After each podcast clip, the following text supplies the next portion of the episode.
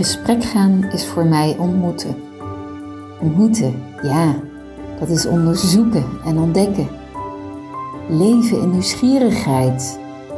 Hmm, vaak ook in verwondering, want wat zijn we toch verschillend. Precies dat vind ik zo boeiend aan het menselijk verhaal. En in gesprek met pioniers, daar voelt het alsof ik zelf mee op expeditie ga. Al pratend, verkennend, puzzelend, samen zijn we onderweg. En dan ineens is er dat inzicht of die inspiratie. We zoeken niet, maar we vinden.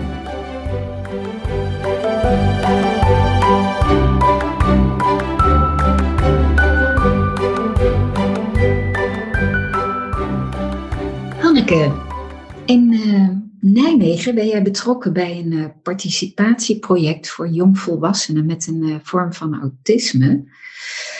En wat mij fascineerde toen je erover vertelde, is dat jullie midden in de stad het principe van dorpswonen toepassen. Ik zou het leuk vinden als je daar eens wat meer over vertelt.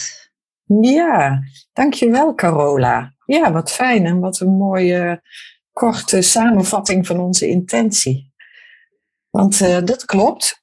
Het Hazenkamp Thuis is een ouderinitiatief met een aantal ouders uh, die een kind hebben met een vorm van autisme, zijn we in gesprek geraakt. Over ons verlangen om onze kinderen ook zelfstandig te laten wonen.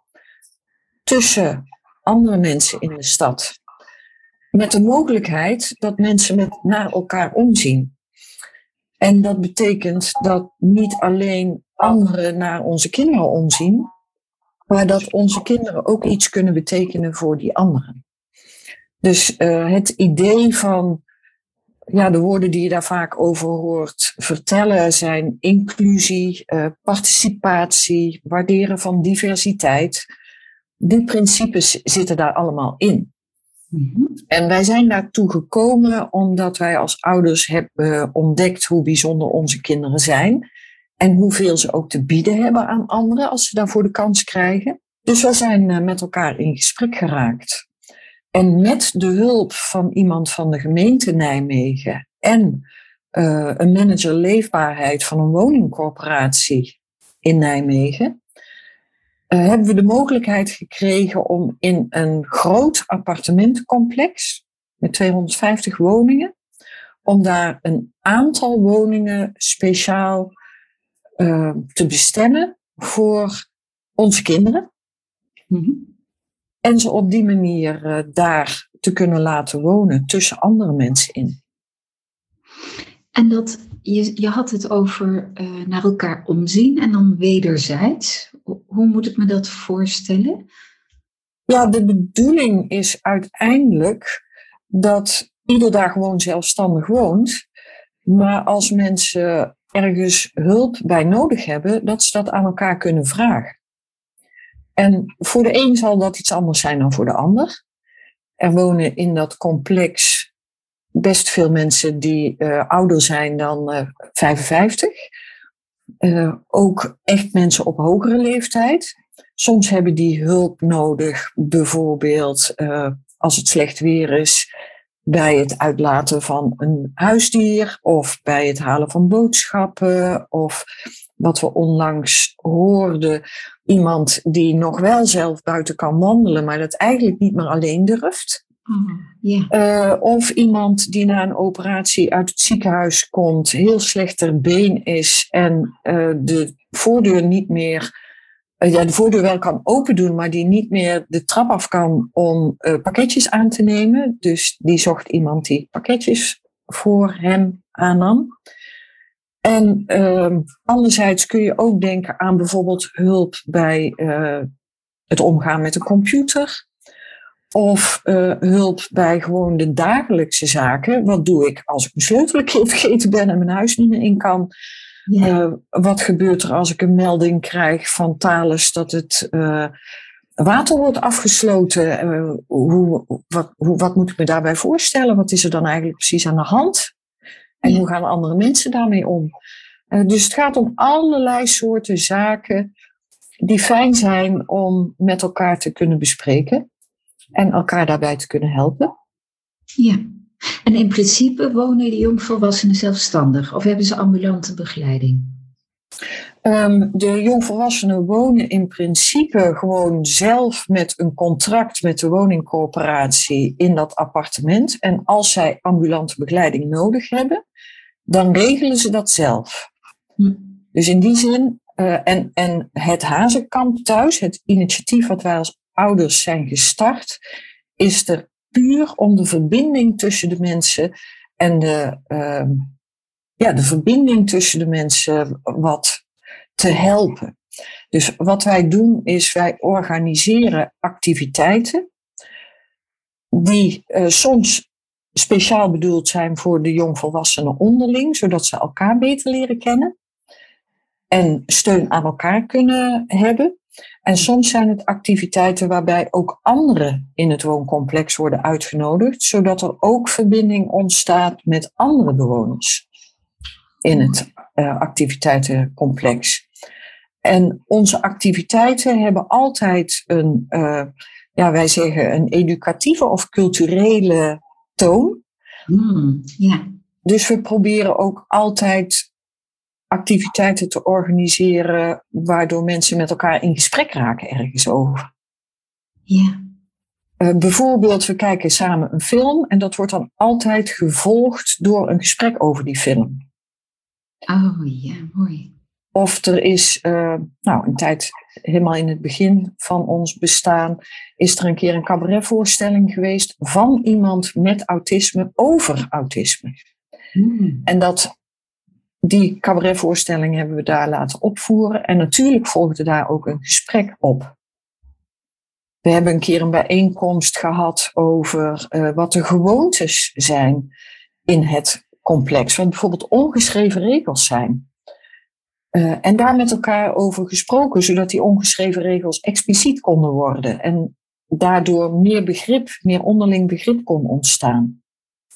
Ja, want het is natuurlijk niet vanzelfsprekend, realiseer ik me, dat de bewoners allemaal met uh, eigenlijk met het gedrag van iemand eh, met autistische kenmerken uh, om kan gaan of dat hij dat snapt. Dus, dus in die zin hebben jullie dan ook een, een meer voorlichtende rol? Of hoe moet ik dat zien? Die uh, ja, wij noemen, het, wij noemen het educatief, omdat het wat ons betreft altijd gaat om samen in gesprek zijn om elkaar beter te kunnen begrijpen. Hmm. Want wij zijn ervan overtuigd dat ook de andere mensen die in het complex wonen, zo hun eigen normen en waarden hebben, hun eigen gebruiken hebben en op een bepaalde manier graag bejegend willen worden of juist niet. Ja. En dat is niet zo uiteindelijk in de kern niet zo heel erg verschillend aan mensen die behept zijn met iets op het autisme spectrum. Het is sowieso belangrijk om open te staan voor elkaars mening en elkaar te proberen begrijpen. Ja. En ik kan het wel illustreren aan de hand van een heel mooi voorbeeld. Uh, in die bijeenkomst waar we het hebben gehad over die ongeschreven regels, uh, ontstond er een gesprek tussen de mensen over wat moet je nou doen als je iemand op de galerij ontmoet en die wil een praatje aanknopen, maar je hebt daar eigenlijk geen tijd voor of je hebt er eigenlijk geen zin in. Wat doe je dan? Mm-hmm. En toen bleek dat een aantal mensen zei, nou ja, uit beleefdheid moet je dan toch het gesprek maar gewoon voeren. Ja, dat is dan jammer, maar hè, dat moet je dan maar gewoon doen. En een aantal andere mensen had het idee van, nou, als je het beleefd zegt, kun je best tegen iemand zeggen, ik heb daar nu geen tijd voor. Het is wel de vraag of je dan zegt, ik heb er nu geen zin in of ik heb er nu geen tijd voor. Hm. En daar ontstond een heel mooi gesprek over. En dat bleek, daarin bleken de uh, meningen en de oplossingsmogelijkheden zo divers te zijn dat er helemaal geen onderscheid meer was tussen mensen met of mensen zonder autisme kenmerken. Het maakt helemaal geen verschil. Geweldig. Ja. Dus het gaat gewoon om die diversiteit en elkaar leren begrijpen en met elkaar leren leven in zo'n complex. En elkaar uh, steunen waar mogelijk. Uh, ja, en het is heel mooi om te zien hoe zich dat ontwikkelt. Ja, wauw. En hier hoor ik ook een stukje werk terugkomen hè, als interventie, interventiekundige. Uh, ja. Bruggen tussen mensen. En in één keer denk ik, wauw, ik, ik, uh, ja, die verbinding, dat is echt prachtig hoe je die maakt. Ja, ja en we, we merken dus ook dat het werkt. Dat uh, doordat wij vanuit het oudere initiatief een aantal activiteiten hebben georganiseerd, zijn mensen met elkaar in contact gekomen, zijn ze met elkaar in gesprek geraakt, hebben ze elkaar beter leren begrijpen. En daardoor hebben ze ook de ruimte gevoeld om zelf te vertellen wat zij interessant zouden vinden om te ondernemen samen. En om uh, wat voor activiteiten zij graag zouden willen organiseren. Mm -hmm. En dan blijkt dat er ontzettend veel dwarsverbanden zijn tussen mensen. Dat ze uh, hobby's hebben die ze delen. Uh, en dan gaat het bijvoorbeeld over koken. Het gaat over muziek maken. Het gaat over in de natuur wandelen. Het gaat over uh, ontzettend veel van je huisdier houden. Het gaat over tekenen. Het gaat over film. Het gaat over allerlei alledaagse activiteiten die je graag met elkaar zou willen uitwisselen. Het gaat over of je houdt van voetbal of dat je graag met andere mensen samen Formule 1 races bekijkt. En langzamerhand merken wij dat we vanuit het oude initiatief veel minder hoeven aan te geven, maar meer kunnen gaan volgen. Hmm. En meer kunnen ophalen waar de wensen zitten. Dus we hebben nu ook, we noemen dat een dorpsberaad ingesteld waarbij we twee of drie keer per jaar met een aantal mensen in gesprek gaan over wat zij nou interessant zouden vinden om het komende jaar met elkaar te organiseren. En we vragen dan uit waar ze hulp bij nodig hebben en wat ze zelf kunnen. En het, ja, het is een soort van beweging die op gang gekomen is, die zichzelf niet alleen in stand houdt, maar die zichzelf versterkt. Wauw. En dat is, dat is denk ik precies waar uh, ik in mijn werk ook mee bezig ben. Jij noemde het net al, ik ben interventiekundige. Ik vind dat zelf een heel abstract woord. Maar het is eigenlijk iemand die andere mensen helpt om te onderzoeken uh, wat ze belangrijk vinden, wat ze, wat ze nastreven. En uh, ook leert te onderzoeken wat er eventueel voor hobbels en obstakels zijn die tegenhouden dat je wat gemakkelijker met energie die verlangens ook kunt naleven. Dus een hmm. interventiekundige helpt mensen om te zoeken, onderzoeken wat is er nou aan de hand en hoe kunnen we hier een oplossing voor vinden. En een interventiekundige is daarbij een expert om dat proces te helpen begeleiden. Mm-hmm. En is niet degene die de oplossingen aanreikt. Ja. Um, en ja, wat, wat ik dus vertel over het Hazenkamp thuis, je bent als interventiekundige, schat je wel in, samen met de mensen waar het over gaat, wat kun je al zelf en waar heb je nog hulp bij nodig? En op het moment dat je nog hulp bij nodig hebt, help je dat als interventiekundige organiseren. Dat, dat hoef je niet altijd zelf te doen, maar dat kun je helpen organiseren. En waar mensen prima in staat zijn om zelf oplossingen aan te dragen, uh, bemoedig je ze daarin en help je ze op om te onderzoeken of dat inderdaad de juiste oplossingen zijn. Ja, geweldig. En dan, zoals je het net zei, dan komt die beweging op gang. Het lijkt net, voor mij voelt het bijna als je het zo vertelt, um, alsof mensen eerst vanuit de buitenkant als het ware naar elkaar kijken. Hé, hey, wie ben jij? En wat voor gedrag zie ik? En hoe, hoe verhouden we ons tot elkaar? Mm, maar ergens uh, hebben ze elkaar gevonden, in, ook in de binnenwereld. Hè? Van hé, hey, jij wordt ook blij van muziek, net als ik. Zullen we, uh, nou, noem maar op. Ja. Is dat het proces ook wat, wat, wat dan ontstaat? Dat je elkaar ergens vindt op de gemeenschappelijke delers? Precies. Daar gaat het helemaal over, Carola. Ja. Ja, want wat we bijvoorbeeld merken van de mensen die in het, uh, in het uh, wooncomplex nu veel contact met elkaar hebben, dat zijn eigenlijk voor het grootste deel onze jongvolwassenen. Dat zijn mensen nu tussen de 23 en de 35, denk ik. Ja. en de wat oudere bewoners. Mhm. En in het begin was dat best een beetje kijken naar elkaar.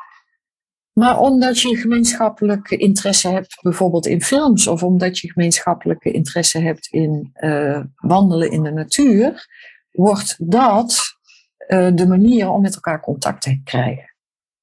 Ja, geweldig. Gedeelde passie dus. Ja.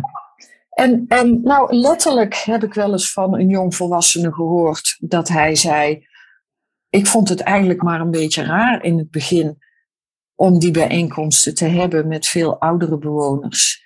Want ik ben juist zelfstandig gaan wonen omdat ik ook, uh, nou ja, bij mijn eigen, los wilde komen van mijn eigen ouders. Dus het, het, was, ja, het was een beetje ongemakkelijk. Ja. Maar nu merk ik opeens hoe ontzettend fijn dat het is als je op gelijkwaardig niveau gesprekken met elkaar kunt voeren. En dan maakt leeftijd helemaal niet meer uit. Ja, en elkaar dus ook, behalve dat wat je, wat je bindt, uh, elkaar ook aanvult, begrijp ik. Hè? Als de Zeker. af kan, dat de ander dat dan doet. Zeker. Je hebt elkaar nodig. En uh, je erkent dat en je waardeert dat. Ja. Wauw. Ja, ik vind het een prachtig verhaal. ja. En, en, ja. en jij draagt dat ook uit, deze, um, ja, dit interventie, want je werkt op het Instituut voor Interventiekunde, dus je leidt daar mensen ook voor op. Het is ook echt wel uh, je eigen passie. Ja, inderdaad. Ik werk bij het Instituut voor Interventiekunde. Ik ben daar mede-eigenaar. We zijn met z'n drieën eigenaar. En wij zijn een instituut wat zowel mensen, teams en organisaties helpt bij hun ontwikkeling op de manier die ik dus net uh, vertelde. En we geven opleidingen voor mensen die interventiekundige willen worden. En mensen die ook meer grip willen krijgen over hoe je veranderprocessen kunt ja, helpen, helpen faciliteren. En dan is het woord veranderprocessen het meest gebezigde, denk ik. Maar wij praten eigenlijk liever over ontwikkelprocessen. Hmm. Want het, het gaat niet altijd over een verandering. Het gaat soms ook gewoon over dat mensen zich willen ontwikkelen. Uh, soms betekent, willen ze dat omdat er een probleem is, maar soms willen ze dat gewoon omdat er een vraagstuk is of omdat er een verlangen is. En ontwikkeling is er altijd op die manier. En een van de manieren waarmee ik heel graag werk, is het waarderend onderzoeken. Dat heet in het Engels appreciative inquiry. Het is een manier van werken die ervan uitgaat dat uh, de oplossingen voor de vraagstukken die je hebt, dat die er eigenlijk al zijn. En dat je ze zelf kunt ontdekken. En als je op zoek gaat naar wat er al werkt in je manier van zijn, in je manier van werken en in je omgeving, dan kun je handvatten vinden waarmee je ook verder kunt ontwikkelen. Het klinkt misschien een beetje abstract, maar het is eigenlijk heel concreet. Dus als we met mensen in gesprek gaan over um, waar, nou stel dat ze komen met een, ik kan een heel mooi voorbeeld noemen. Um, we zijn ooit gevraagd bij een organisatie waarbij een OR Ehm, een, een ondernemingsraad in een organisatie onderlinge strubbels had. En dat was conflictueus. Wij werden daarbij gevraagd. En wat wij deden was aan mensen vragen om in tweetallen met elkaar in gesprek te gaan. Aan de hand van een gespreksprotocol. En we uh, stimuleerden mensen om juist met iemand in gesprek te gaan die je normaal gesproken niet zo makkelijk spreekt. Of die je misschien een beetje uit de weg gaat. En in dat gespreksprotocol was eigenlijk de kernvraag. Uh, denk eens na over een situatie waarin je eerder hebt gemerkt dat je een conflict had met iemand of waarin het echt schuurde en waar je eruit gekomen bent. Waar je daarvoor een oplossing hebt gevonden. Wat heb je toen gedaan? Hoe zag dat eruit?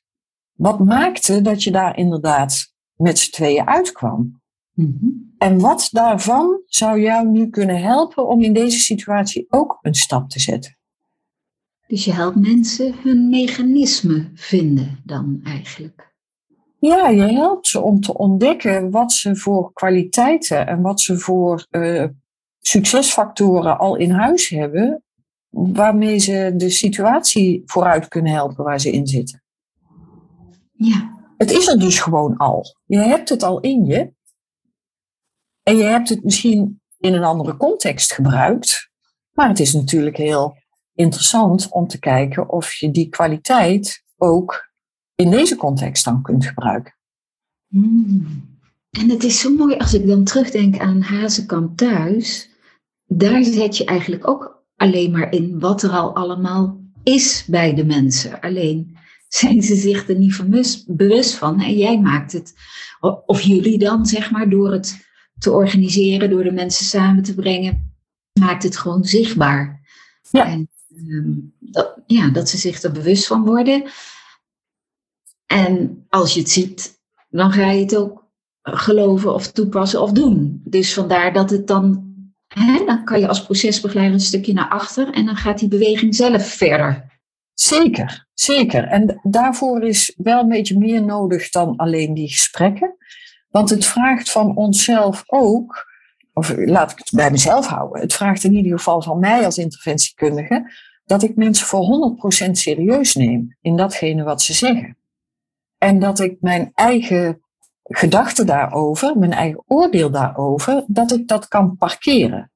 Je kan dat natuurlijk niet wegmaken. Hè? Je, je hebt ergens een mening over of een oordeel over. Maar ik kan uh, wel aannemen dat wat die ander zegt voor die ander belangrijk is. En dat, het, dat die ander iets zegt wat zijn of haar werkelijkheid is. En als ik dat volledig serieus neem, kan ik daar ook nieuwsgierig naar vragen. Hoe zit dat dan bij jou? En uh, wat betekent dat dan voor jou? En hoe zou je dat dan, hoe zou je dat daar dan mee om willen gaan?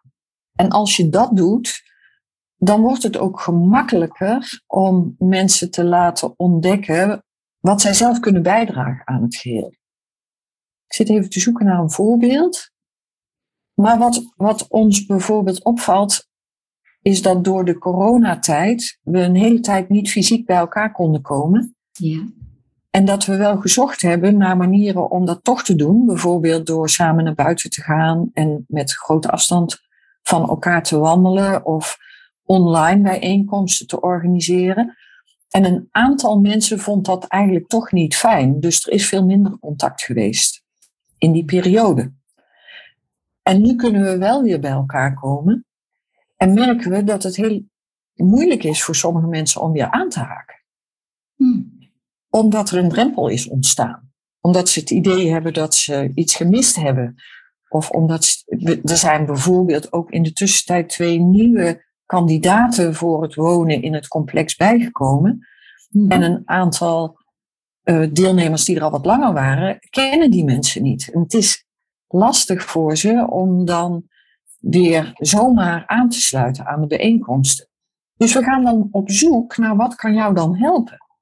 En wat kan helpen is met veel geduld mensen iedere keer blijven uitnodigen, ze opbellen, ze ophalen van thuis en ze meenemen naar de bijeenkomst. En ook te accepteren dat dat misschien een aantal keren achter elkaar nodig is. Dat dat niet na één keer weer gewoon vlot getrokken is, maar dat je daar eventjes geduld bij moet hebben en, en dat ook moet doorzetten. En dat als mensen hun afspraken niet nakomen en daar een reden voor geven, dat je dan niet denkt, jij komt je afspraken niet na, maar dat je je realiseert, blijkbaar is de drempel zo groot, dat je daar nog een beetje hulp bij nodig hebt. En dan gaan we op zoek hoe iemand die drempel over kan. Hmm. Ja, je volgt heel erg eigenlijk wat je ziet, wat je waarneemt, wat je. En, en uh, je zei al, mijn eigen oordeel parkeren. Uh, maar ik hoorde ook nog bijna een keer in dat je van het goede van de mens uitgaat. En als, als iets niet gebeurt, dat dan, dan zal er een reden voor zijn. En dat je daar op zoek naar gaat. Ja, zeker. Dus echt een bepaalde manier van kijken, een bepaalde attitude van die nieuwsgierigheid die je noemde, hè? die is belangrijk. Ja, ja. ja. ik ga inderdaad altijd uit van het goede van de mensen en ik probeer te onderzoeken uh, wat, er, wat er aan de hand is op het moment dat er iets gebeurt wat je eigenlijk niet zo prettig vindt. Mm Zo zijn er bijvoorbeeld ook bewoners in het appartementcomplex die het eigenlijk helemaal niet zo'n fijn idee vinden. Dat daar mensen komen wonen die ze misschien niet zo goed begrijpen. En dan gaan we over in gesprek. En bij heel veel mensen lukt het dan om begrip te kweken. En bij sommige mensen lukt dat ook niet. En ehm, nou ontdek je dat daar, dat daar altijd wel redenen onder zitten. Die je misschien niet zo fijn vindt. Maar die je alleen maar kunt accepteren. Ja.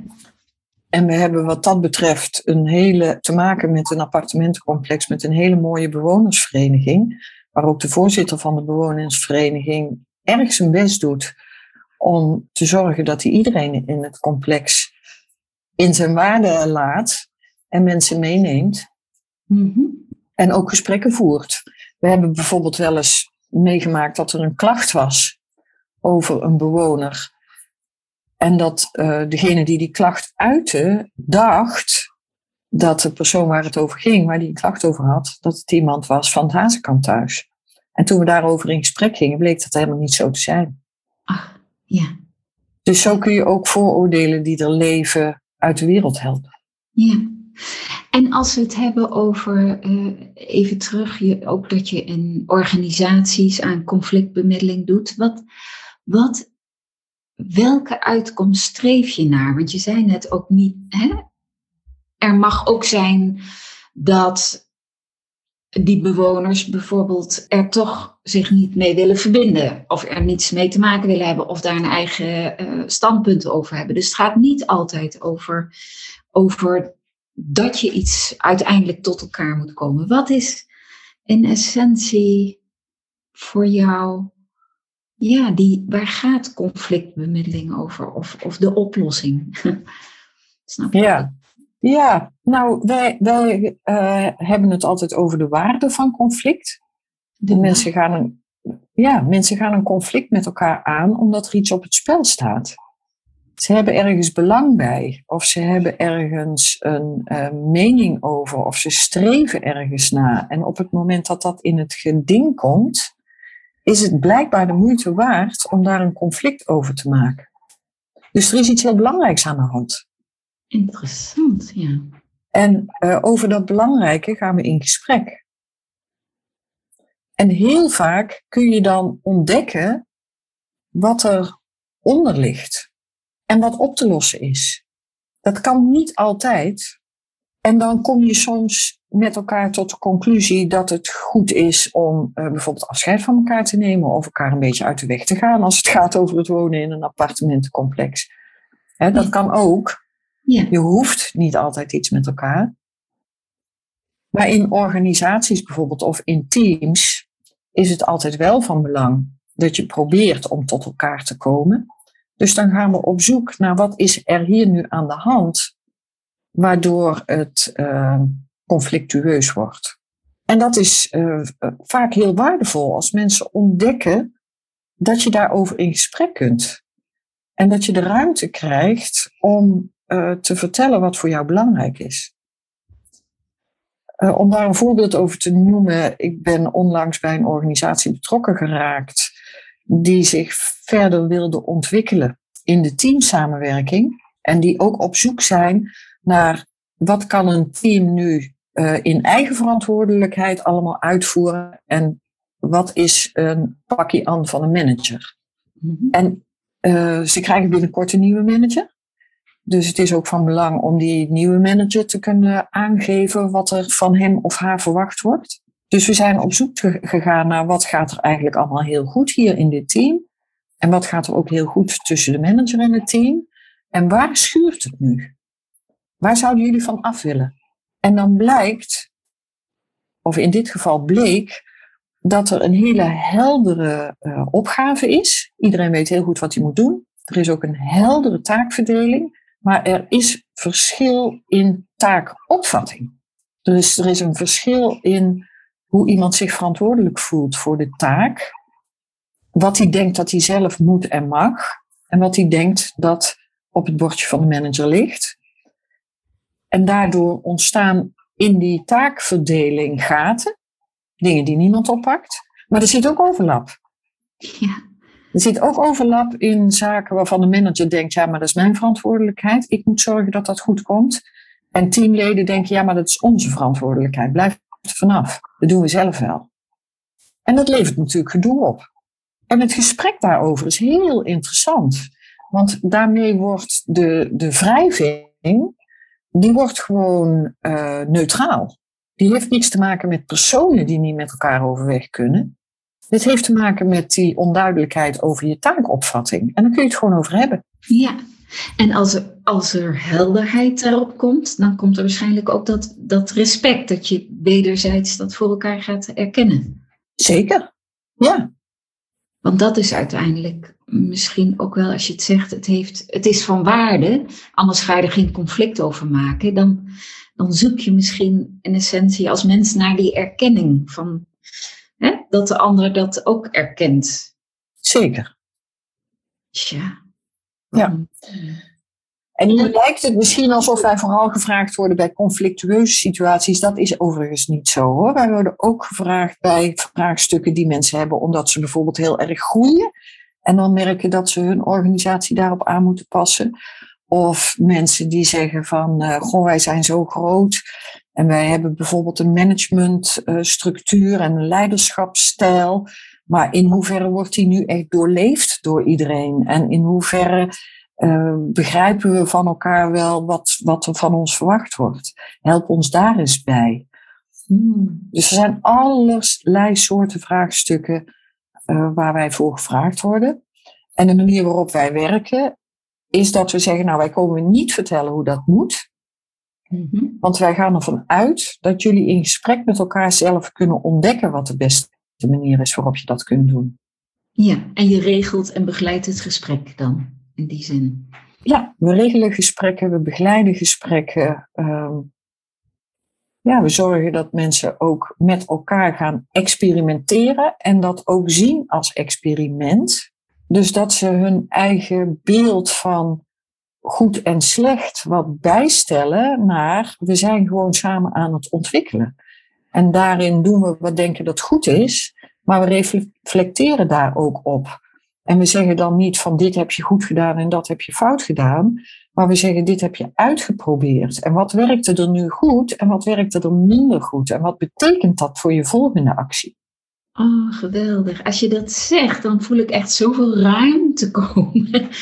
dat, dat, dat je gewoon ook, ja, het is natuurlijk een bekend iets van uh, uh, in hoeverre mag je fouten maken. Maar het, ja, het moet meteen ook kloppen in het hokje van goed of fout.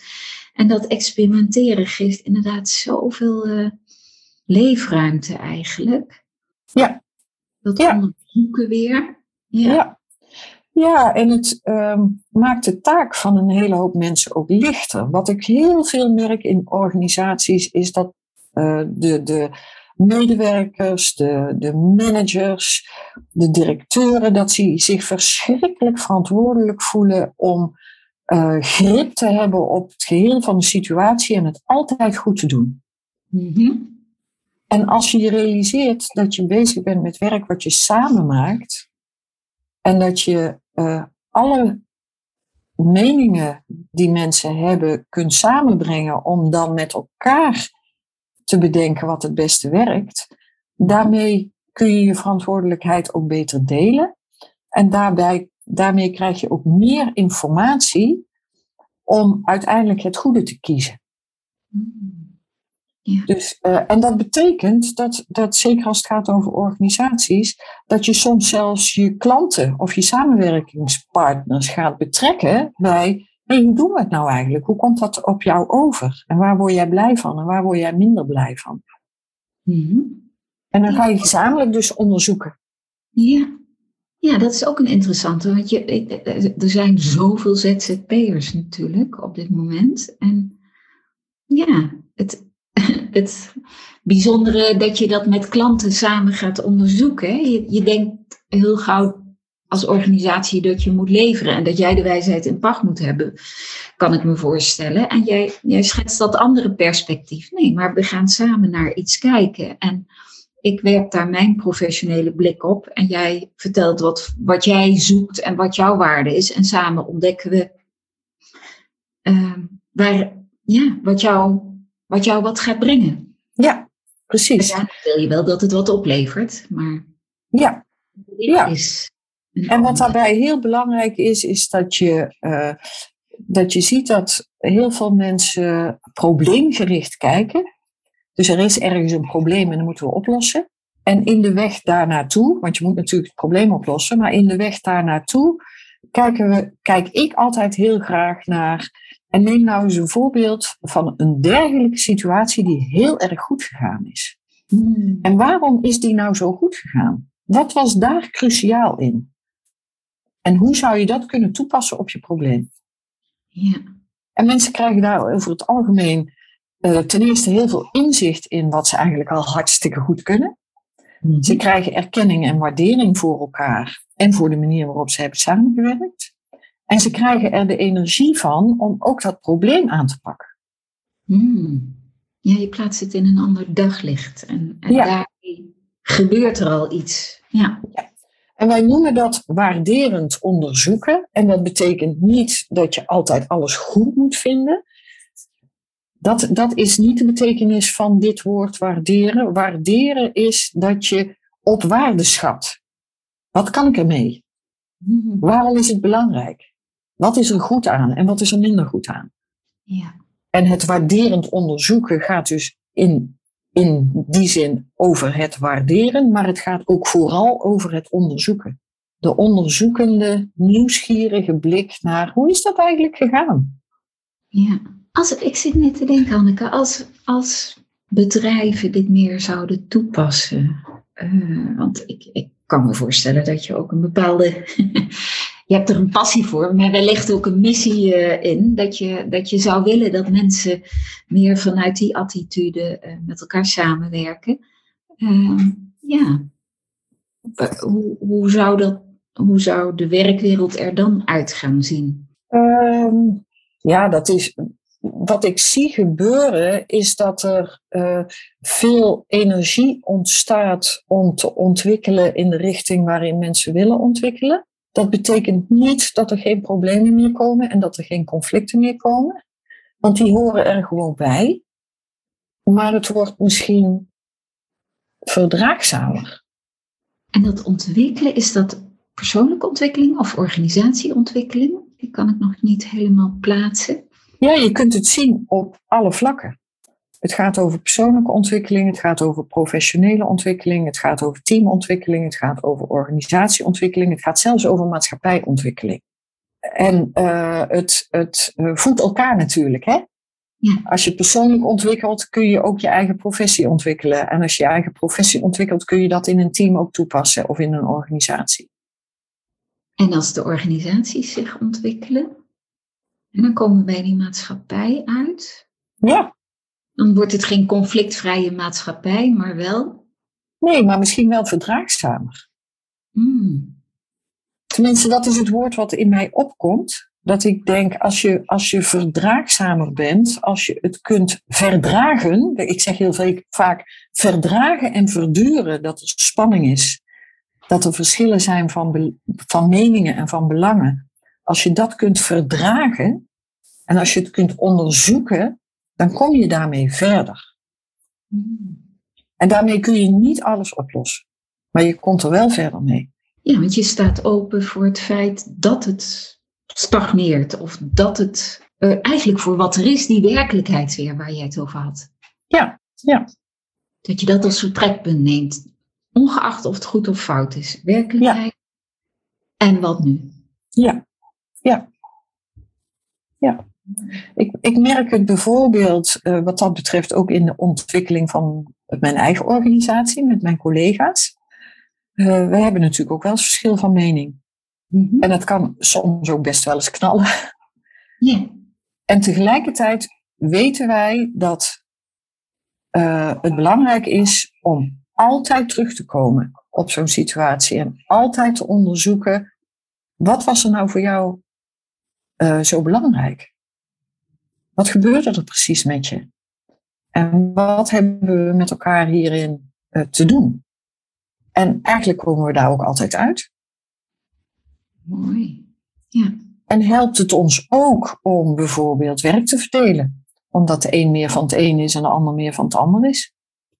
Je hoeft niet altijd alles hetzelfde te doen of te kunnen. Mm Je kunt elkaar daar ook in aanvullen. Leer je elkaar ook anders kennen als je dit soort gesprekken aangaat als uh, directe collega's, zeg maar? Ik denk dat je elkaar beter leert begrijpen. Uh, en als dat een onderdeel is van elkaar beter leren kennen, dan is het antwoord ja. Hm. Ja. ja, dat hoeft niet hetzelfde te zijn, inderdaad. Ja.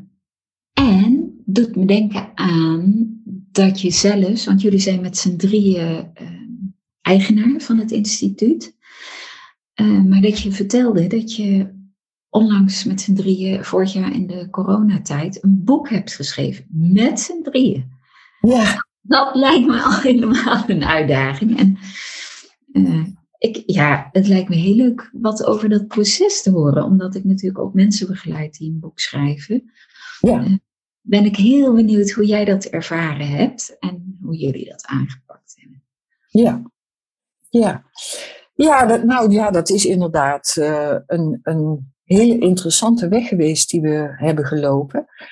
Uh, daarvoor is het belangrijk om te weten dat wij nog niet zo heel erg lang met z'n drieën eigenaar zijn. Wij zijn in uh, 2018, halverwege 2018, met z'n drieën eigenaar geworden.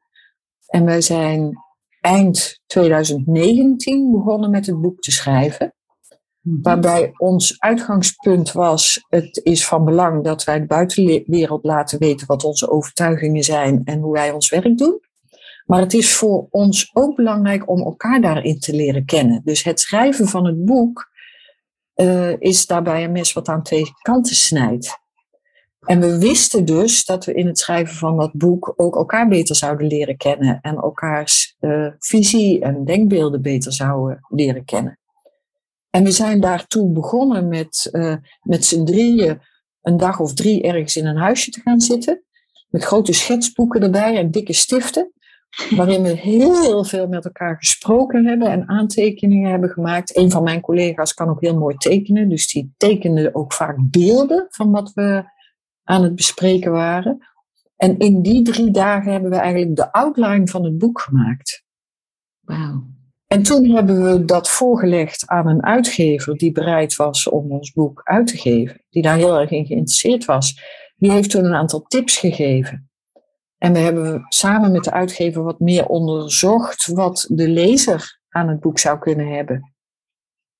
En toen zijn we dat verder gaan uitwerken. Uh, daarin hebben we ieder stukken geschreven en hebben we al die stukken steeds weer met z'n drieën besproken en op elkaar afgestemd en herschreven. En nou ja, je weet hoe dat gaat waarschijnlijk. Mm-hmm. En uiteindelijk, toen het één geheel was, uh, zijn we er nog een aantal keren doorheen gegaan om te zorgen dat het een goede samenhang had, dat het een goede stijl had, dat, uh, uh, ja, dat het lekker leesbaar was, dat het gewone taal bleef en geen vaktaal. En uh, toen hebben we het in juni 2020 het licht kunnen laten zien. Dus we hebben een krap, krap jaar gedaan over het schrijfproces. Wauw, ja. Ja, en dus, want met name met z'n drieën, zoveel mensen, zoveel meningen. Ja, dat lijkt me ook een zoektocht. Als je, als je terugblikt, wat, ja, het woord waarde is bij jullie heel belangrijk. Um, je zei we zijn, hebben elkaar beter leren kennen.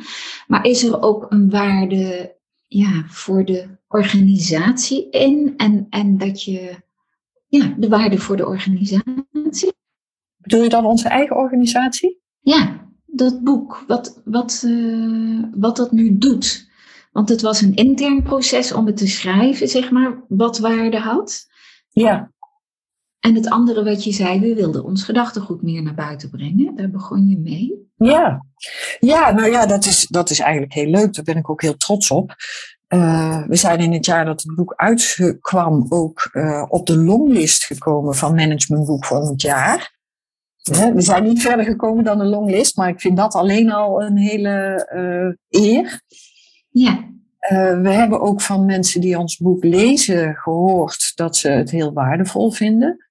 Dat ze het zo fijn vinden dat we en uh, veel theoretische kennis erin hebben gezet, maar dat meteen heel praktisch hebben gekoppeld aan onze eigen werkpraktijk. Mhm. Dat er ook voor de doeners uh, heel veel werkvormen in staan en hoe je mensen met behulp van een werkvorm, wat dus altijd alleen maar een middel is, uh, kunt helpen om met elkaar in gesprek te zijn en samen resultaten te behalen. Um, dus datgene wat we graag beoogden, of de, datgene wat we beoogden, is ook, uh, is ook gelukt. En dat is natuurlijk heel fijn. En we hebben het boek afgesloten met een tiental overtuigingen die wij met z'n drieën hebben en waarmee we ook altijd ons werk doen. En daarmee laten we onszelf ook kennen aan anderen. Ja. in, in, de, in alle betekenissen van dat woord. Dus het, het is op een bepaalde manier kwetsbaar, omdat je jezelf laat kennen, maar je laat ook zien wat je in huis hebt. Ja. Wat je te bieden hebt. Ja. En hoe verhoudt zich dat naast de opleidingen die je geeft? Want eh, in feite geef je daar ook weer een stukje van weg. Met werkvormen en dergelijke. Ja, nou ja, wat ons betreft, kijk, wij geloven hier heel erg in. Dus uh, hoe meer mensen dit uh, omarmen en toepassen en ermee kunnen werken en leven, hoe beter dat het is. Hmm. Um, en we merken dat het, het boek heeft allerlei uh, positieve effecten. Sommige mensen zijn al heel bedreven in hun vak en hebben voldoende aan dit boek om, uh, om gewoon ook weer een nieuw perspectief te hebben of een bevestiging van hun eigen perspectief te lezen. Andere mensen lezen het boek en besluiten op basis daarvan om ons een opdracht te gunnen of bij ons een opleiding te doen. Andersom, mensen die sowieso bij ons een opleiding doen, die zijn soms heel geïnteresseerd in het boek. Om dat als een soort samenvatting van het geheel in de kast te hebben staan. Dus ja, het werkt allerlei kanten uit. Ja, ja. En voel je je nu ook die schrijver? Uh, wat bedoel je precies met die vraag?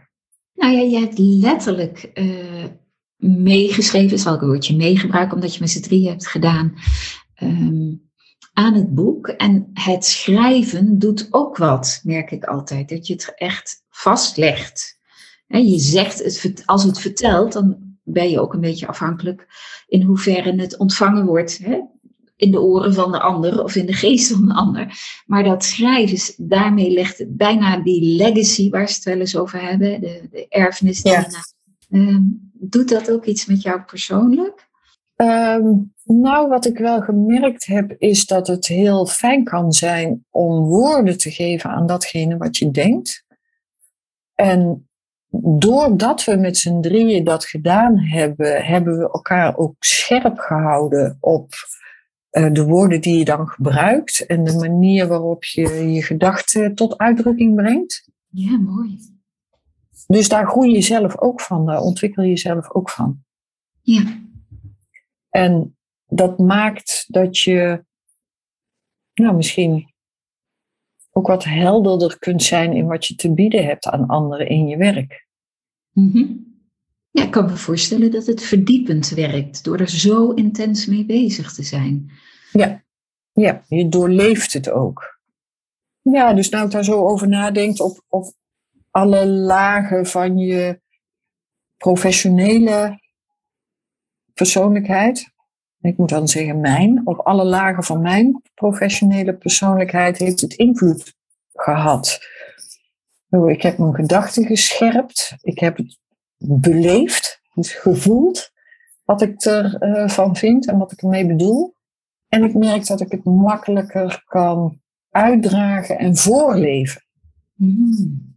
Ja. Ja, alsof je het nu er meer in staat of zo, dat voorleven. Ja. ja, ik heb dat ook wel eens gehoord in een, in een feedback uh, van uh, mensen waar ik mee werkte. Dat ze zeiden, het is zo fijn dat je je gedachtegoed ook voorleeft. We kunnen het letterlijk van je afkijken. Mm. En dat is, ja, dat is iets waar ik heel eh, dankbaar voor ben, dat, dat die persoon dat mij verteld heeft.